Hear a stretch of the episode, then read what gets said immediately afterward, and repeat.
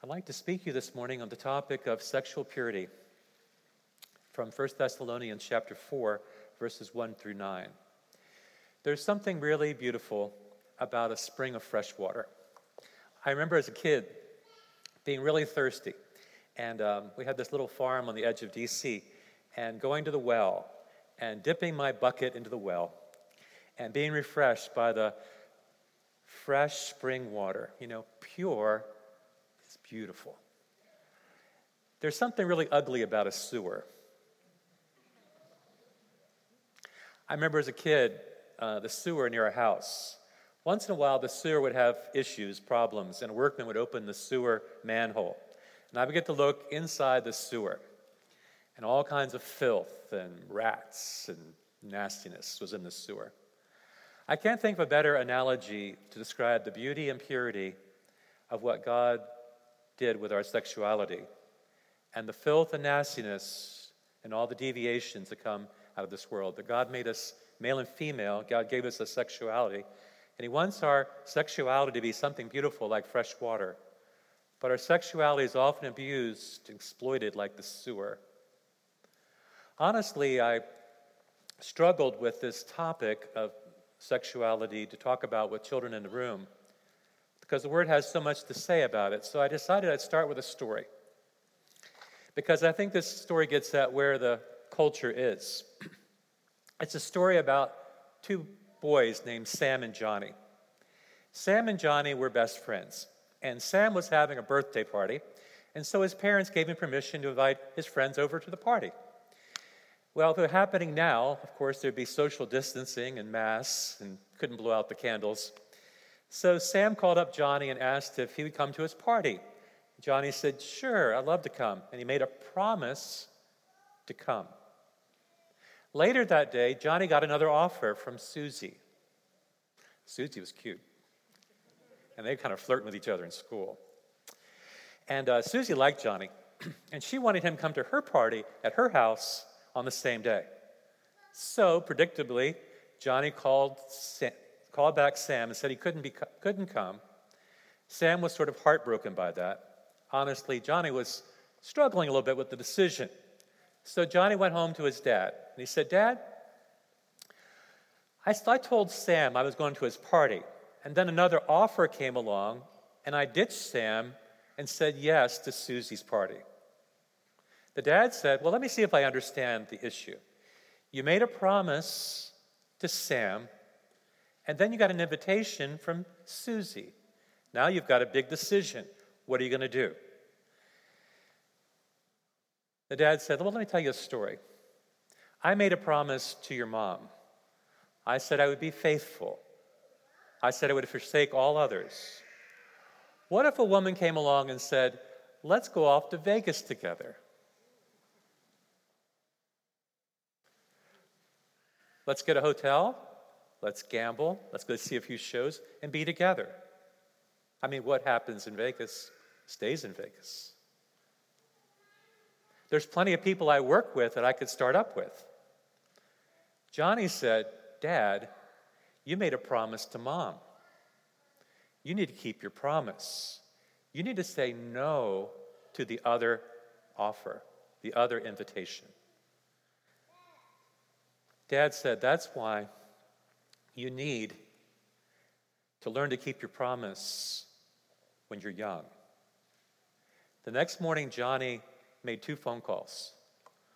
First phone call was to Sam to say, I'm sorry, I broke a promise to you. And the second was to Susie to say, I'm not coming. I believe the story gets at the heart of the issue that we're called as believers to be faithful to our promise because God is faithful to his promise. You might be married and you have people hitting on you.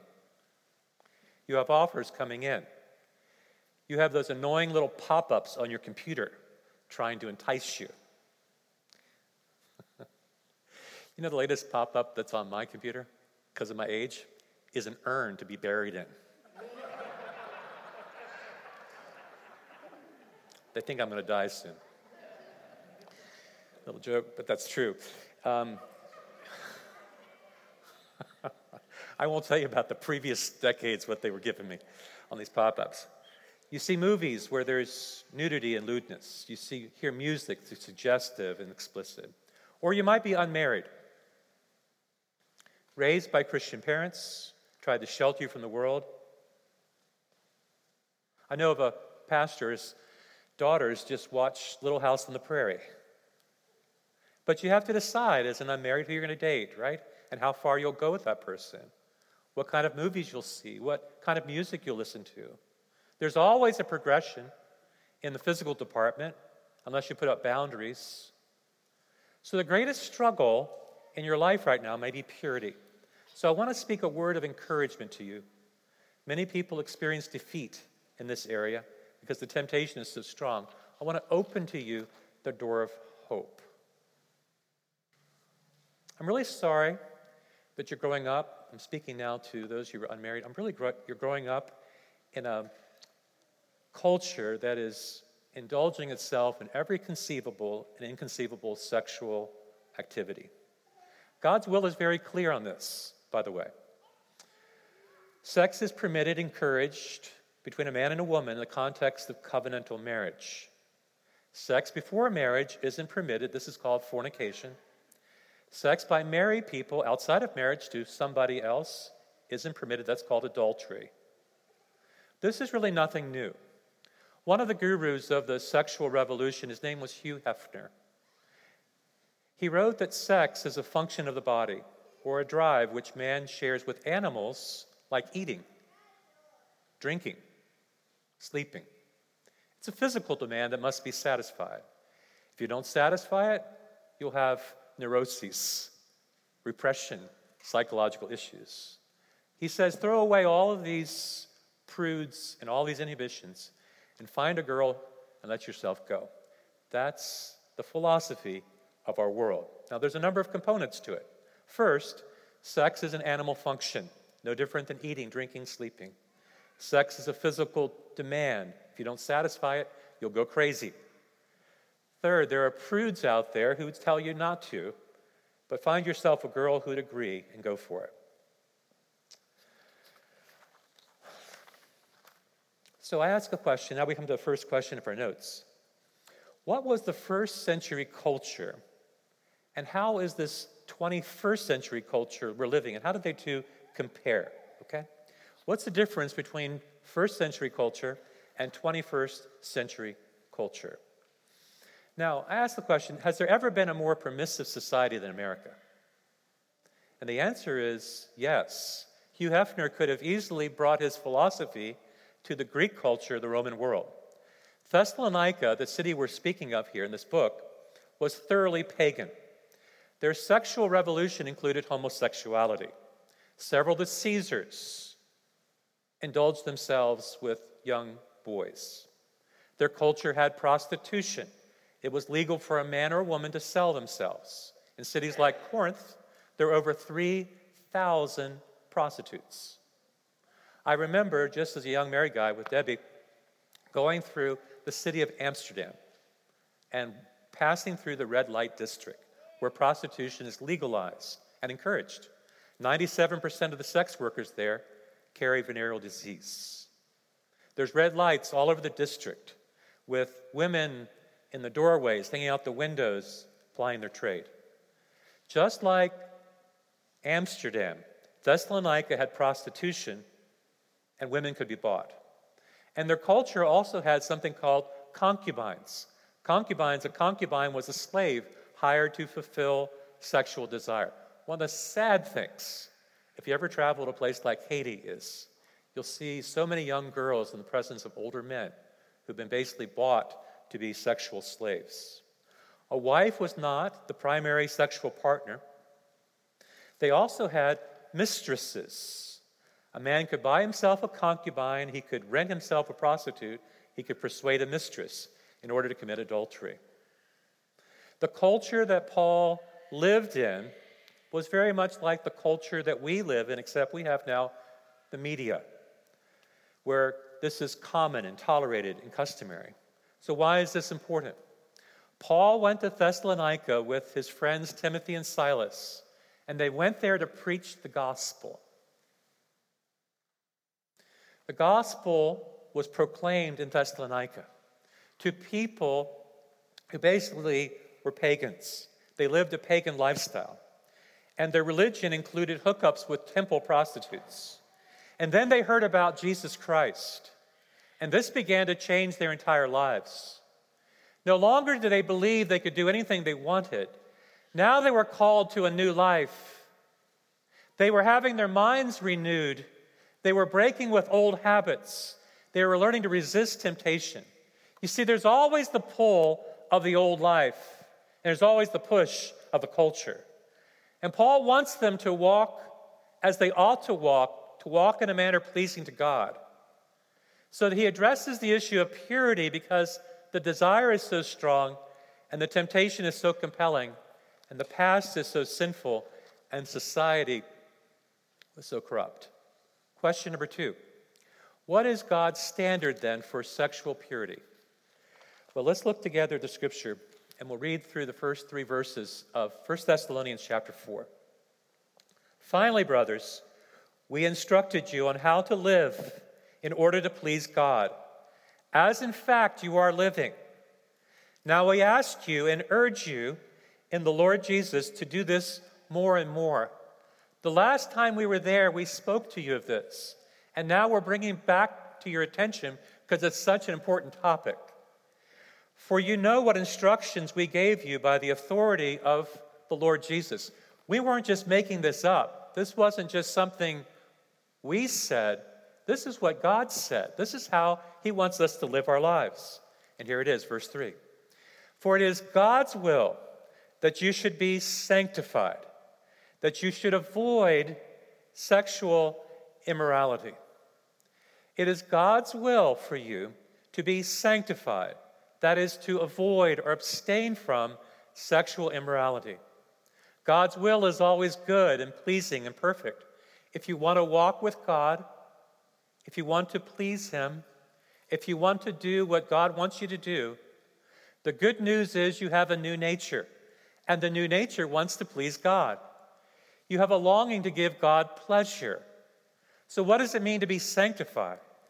Sanctification is an umbrella term to cover the rest of the book because every other principle he gives and every other exhortation is an element of sanctification. God's will for you is to be set apart, to abstain from sexual immorality. Remember last week we talked about how Paul prayed for them to be holy and blameless, right? God wants you to be set apart from sin, all that is filthy and evil and impure in this world.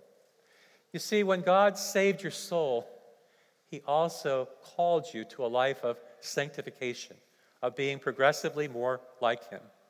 The Bible is saying then, stay away from sexual sin. Now, people will always ask here's the first question that comes up How far do I have to stay away? How far can I go and still be okay? Can we hold hands? Can we kiss? Can we make out? Is it okay if we're engaged? How far can we go? I don't think that's the right question, really, to ask how far can we go? A better question to ask is how do we stay pure? God wants me to stay pure. So I want to stay in agreement with Him. I want to walk with Him. I want to please Him. So if you're unmarried, you need to state your intentions, right? Your convictions. You need to set boundaries. You need to not put yourself in a place where you're going to be tempted. I mean, there's movies you shouldn't see. There's music you shouldn't listen to. There's books you shouldn't really read. There's friends you shouldn't hang out with. There's parties you shouldn't go to. There's clothes you shouldn't wear. So, what is this immorality? It's a broad term covering all kinds of sexual sin. Anything other than a monogamous relationship between a husband and wife. Now, God is not against sex. The first person to think about sex was God. God made us male and female. And he says that the marriage bed is undefiled, right? But God will judge the fornicator and the adulterer. Hebrews 13, 4. So the question is how do we live up to this standard? Right? Okay. Now, just take a deep breath. I know this is heavy. Here we go. Verse number four. It says these words that each of you should learn to control his body in a way that is holy and honorable. First thing I want to tell you is in order to hold up to the standard is you need to exercise self-control. How can I live pure in an impure world? How can I avoid making huge mistakes? There's something you must do that nobody else can do for you. Empowered by the Spirit with God's help in the context of Christian community, you can learn how to control your body. We live in a society where the body is in control. The bottom line philosophy in America is if it feels good, do it. We don't think much about the consequences. Whatever you feel, just do it, right? You're feeling romantic. You're feeling the chemistry. You're feeling the attraction. Just go for it, right? Paul was interacting with the people in Corinth, and he's, this happens in 1 Corinthians 6. He said, You say I'm allowed to do anything, but not everything is good for you. Even though I'm allowed, Paul said, to do anything, I must not become a slave to anything. You say food was made for the body, and the, for the stomach, and stomach for food. Just look at how you're made. You get hungry and you eat. You get thirsty and you drink. You get attracted to somebody and then you're with them. Paul says, but the body was not designed for immorality. Don't let the body rule. You have to learn to govern yourself.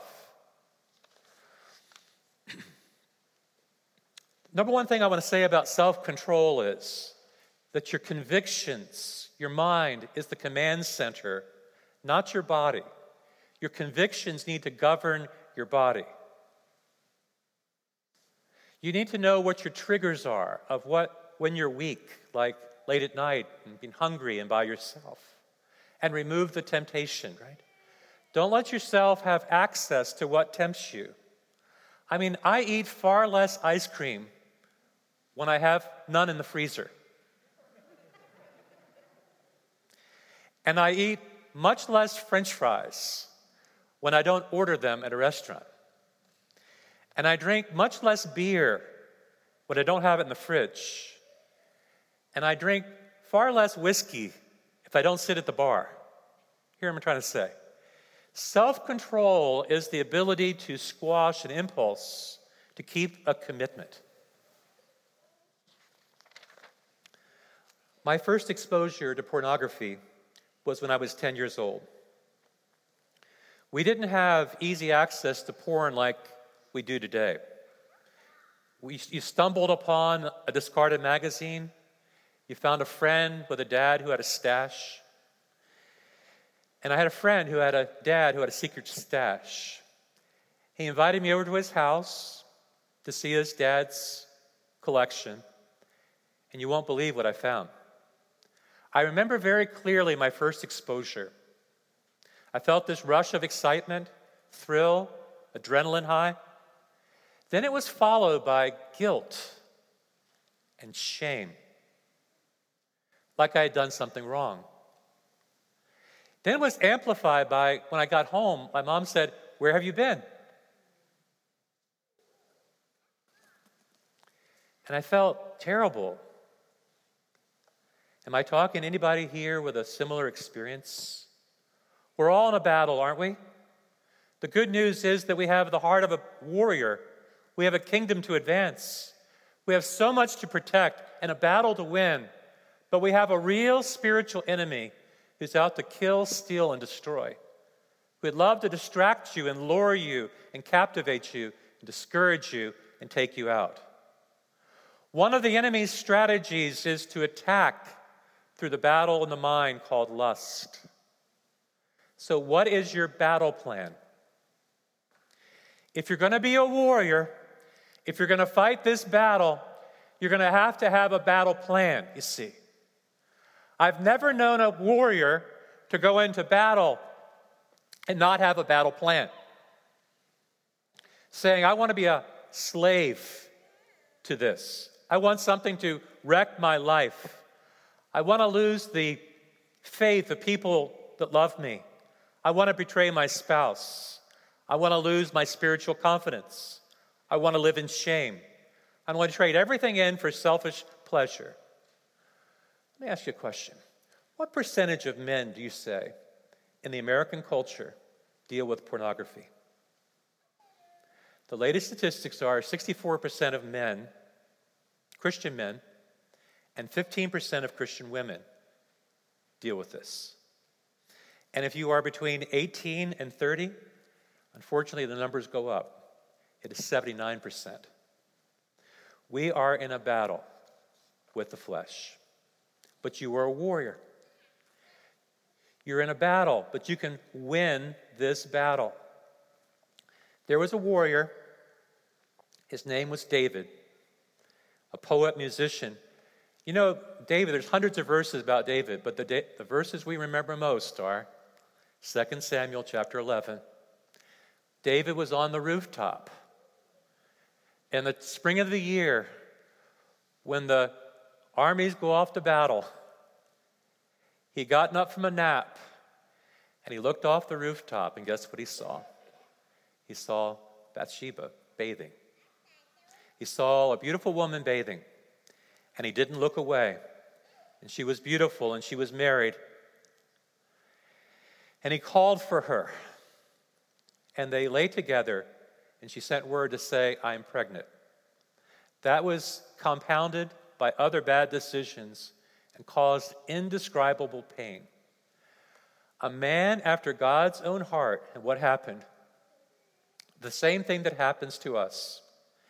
David wasn't where he was supposed to be. And David did something he wasn't supposed to do. And that decision cost him and so many people to lose what they weren't supposed to lose. It all started when he was where he wasn't supposed to be, and he was looking at something he wasn't supposed to look at, and he did something he wasn't supposed to do. We are engaged in a battle. David's problem was he disengaged from God's calling on his life. David should have been leading, and he was lusting. So, what do I know about you? There, this may be some version of your story. There was a time when you were exposed to something impure. It could have been when you were in fifth grade, like me, looking at something you shouldn't have seen. It could have been you were on a date and you did something you weren't planning to do. You didn't realize it then, but what happened was you were injured, you were wounded, you were hurt. Just like a computer virus goes into the computer and begins to affect all the computer because of the virus. So the virus got inside of us. Part of you like the thrill, the dopamine release, but there's also the shame and the guilt and the regret and the self loathing that goes with this. You have a wound, just like I had a wound. But what Christ really wants to do is he wants to heal that wound. When are you most vulnerable? Probably when you're most overly confident. 1 Corinthians chapter 10 verse 12 says, "When you think you're standing strong, you want to take heed. We are always potentially vulnerable. So we have to be honest about what triggers us. Scrolling on social media, playing computer games late at night, traveling on business, being in hotels, looking at the channels, being with a boyfriend or girlfriend. We have to be honest. What David was feeling here was pretty entitled. He was alone, the king. He could have whatever he wanted. Perhaps he had a lot of stress in his life. And he could justify it by saying, this is just a little humble relief, you know? It won't hurt anybody. What happened there was a tragedy. How do we live up to the standard? First, practice self control. Secondly, know who we are. Look at verse 5. It says, Not in passionate lust like the heathen who do not know God. He's saying that we are to live our lives to honor God, not in passionate lust like the heathen who know not God. Do we know who we are? That we truly are the children of God, that we are warriors, and your mind will always be a battlefield, but you are an overcomer. The scripture says, I can do all things through Christ who strengthens me. You are more than a conqueror. The very same spirit that lived inside of Jesus, that enabled him to be pure, lives inside of you. And you have a battle to win. I want to see you win this battle. I want to see you overcome and to conquer. God really wants you to live your life with purity in the power of the Spirit, not like the passionate lust all around us. How do we live up to this standard? We practice self control, verse 4. We know who we are, verse 5. And then we know that God takes this seriously, verse 6. Look, it says that in this matter no one should wrong his brother or take advantage of him. I'd ra- much rather camp on the benefits of staying in your lane. But if a person chooses to stray, if they get out of their lane, if they choose to have an affair, God takes that seriously. God will bring judgment on them. Could be their life would be shortened. Could be they'll lose the respect of their kids. You see, Paul's speaking here about purity. And we all need a plan, right? We need a plan toward purity. How do we live up to this standard? We rely upon the Spirit. Verses 7 and 8. For God did not call us to be impure, but to live a holy life. And who rejects this instruction does not reject man, but the God who gives us the Holy Spirit. You see, God would never call us to a lifestyle, He would not enable us to live. And the way we live this lifestyle is not in our own strength, not in our own power, but in the power that God gives us through His Holy Spirit.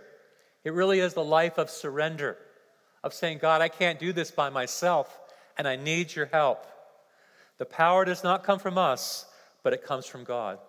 That's why 1 Corinthians says, do you not know that your body is a temple of the Holy Spirit who's in you, we've received from God?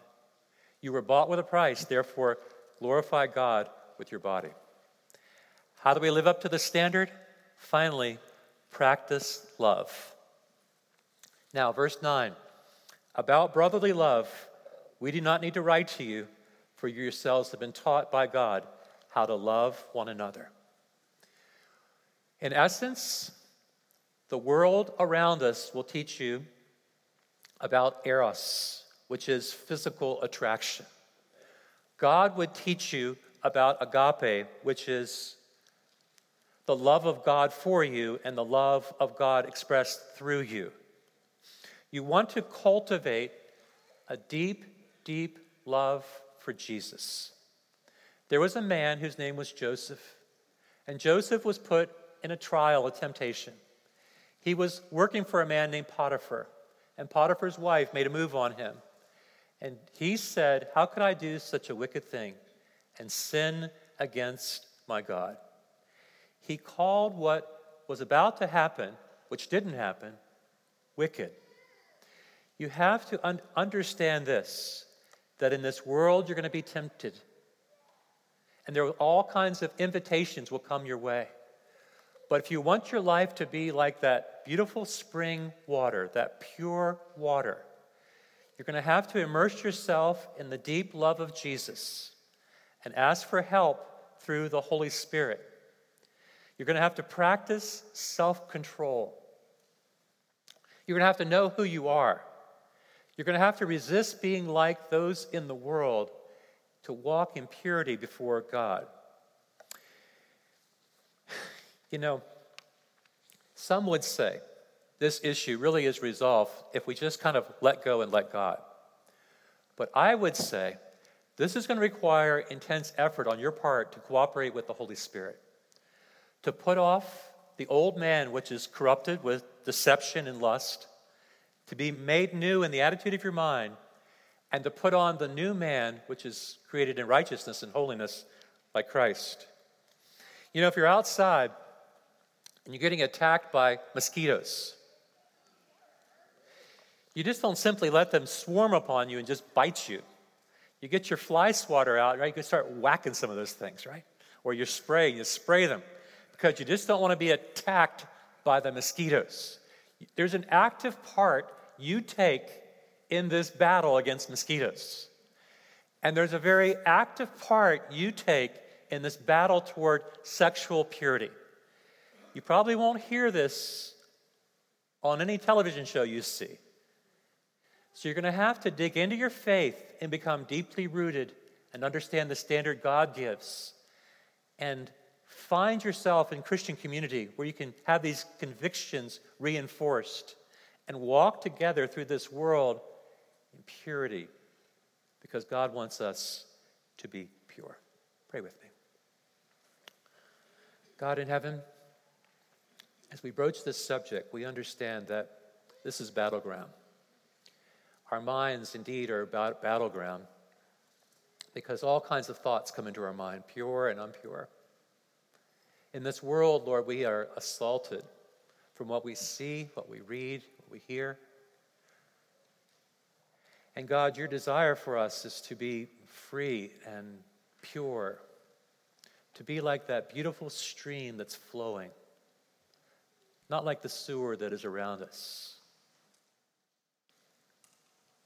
You want us, Lord, to hear your voice, that you're calling to us, that there is forgiveness in the person of Jesus that there's a grace available to us that we can avail ourselves of, a power that is greater than ourselves to change the whole trajectory of our life.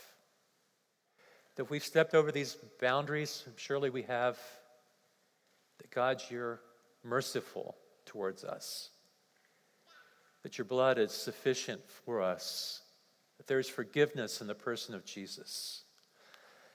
There's a power available to us that we've often not availed ourselves of.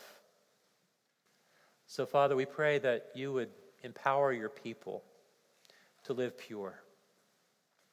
And just like these ones who were living in a pagan culture and called to a new life, so you're calling us out, Lord. You're calling us to something much better, something more beautiful.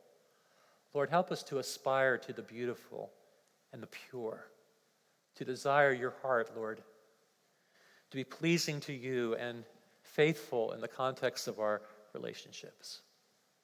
Where there is sin, Lord, we confess. We humbly admit to you, Lord, that we battle, that there is temptation, that there is pull, and there is drag. And we ask you, Lord, for you to lift us and help us to feel the freshness of your forgiveness and the flow of your Spirit in our lives. Anoint your people, Lord. May we be examples living in this culture of what it means to follow after you. We pray in Jesus' name. One of the reasons why I identify so strongly with what Paul's preaching about in 1 Thessalonians is because I came out of paganism. I wasn't raised in a Christian environment. So, when I was just 21 years old, being a pagan, um, I ran into a beautiful blonde woman named Debbie, and we were at the beach. It was a romantic evening. You know, the moon was low in the sky, the fog was rolling in, waves were crashing, draping our shoes over our shoulder. I decided I'd put my arm around her. We just had met. And I thought, well, I just would claim her on the beach and she gave me an elbow in my ribs. And I thought, what's this for? She said, I'm a Christian, and Christians don't do these kinds of things. See, I don't even know pagan kind of things. I hadn't really understood Christian kind of things. And what it engendered in me was deep respect for her and for her faith. I learned that that was a huge part of my coming to faith was seeing Debbie's strong faith. And then as we progressed in engagement and all, she learned how to trust me that I wouldn't take advantage of her or defraud her, rob something from her. You see, respect and trust are two keys to any relationship being healthy and strong. And so I really do say these words to you all with love because I really know that there's a battleground here going on in our culture and in our lives. And I really want to see you overcome. So I want to just pray again. Father, may these words that Paul wrote, these inspired words, be to us not an unattainable standard, but be to us an aspiration of our soul, that we could walk in a way that's pleasing to you, Lord, and learn new ways, new habits, have our minds continually be renewed, to not be so influenced by this world in which we live or the patterns all around us, the examples we see, the shows we see on television.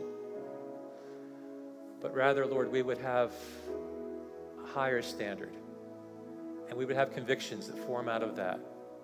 And we would walk in forgiveness and freedom. And I pray this for each person, Lord, here in this room or listening, Lord, on Facebook, that God, you give them amazing victory and freedom this week as they walk in your ways, Lord. Help them find the accountability they need, the support, the encouragement.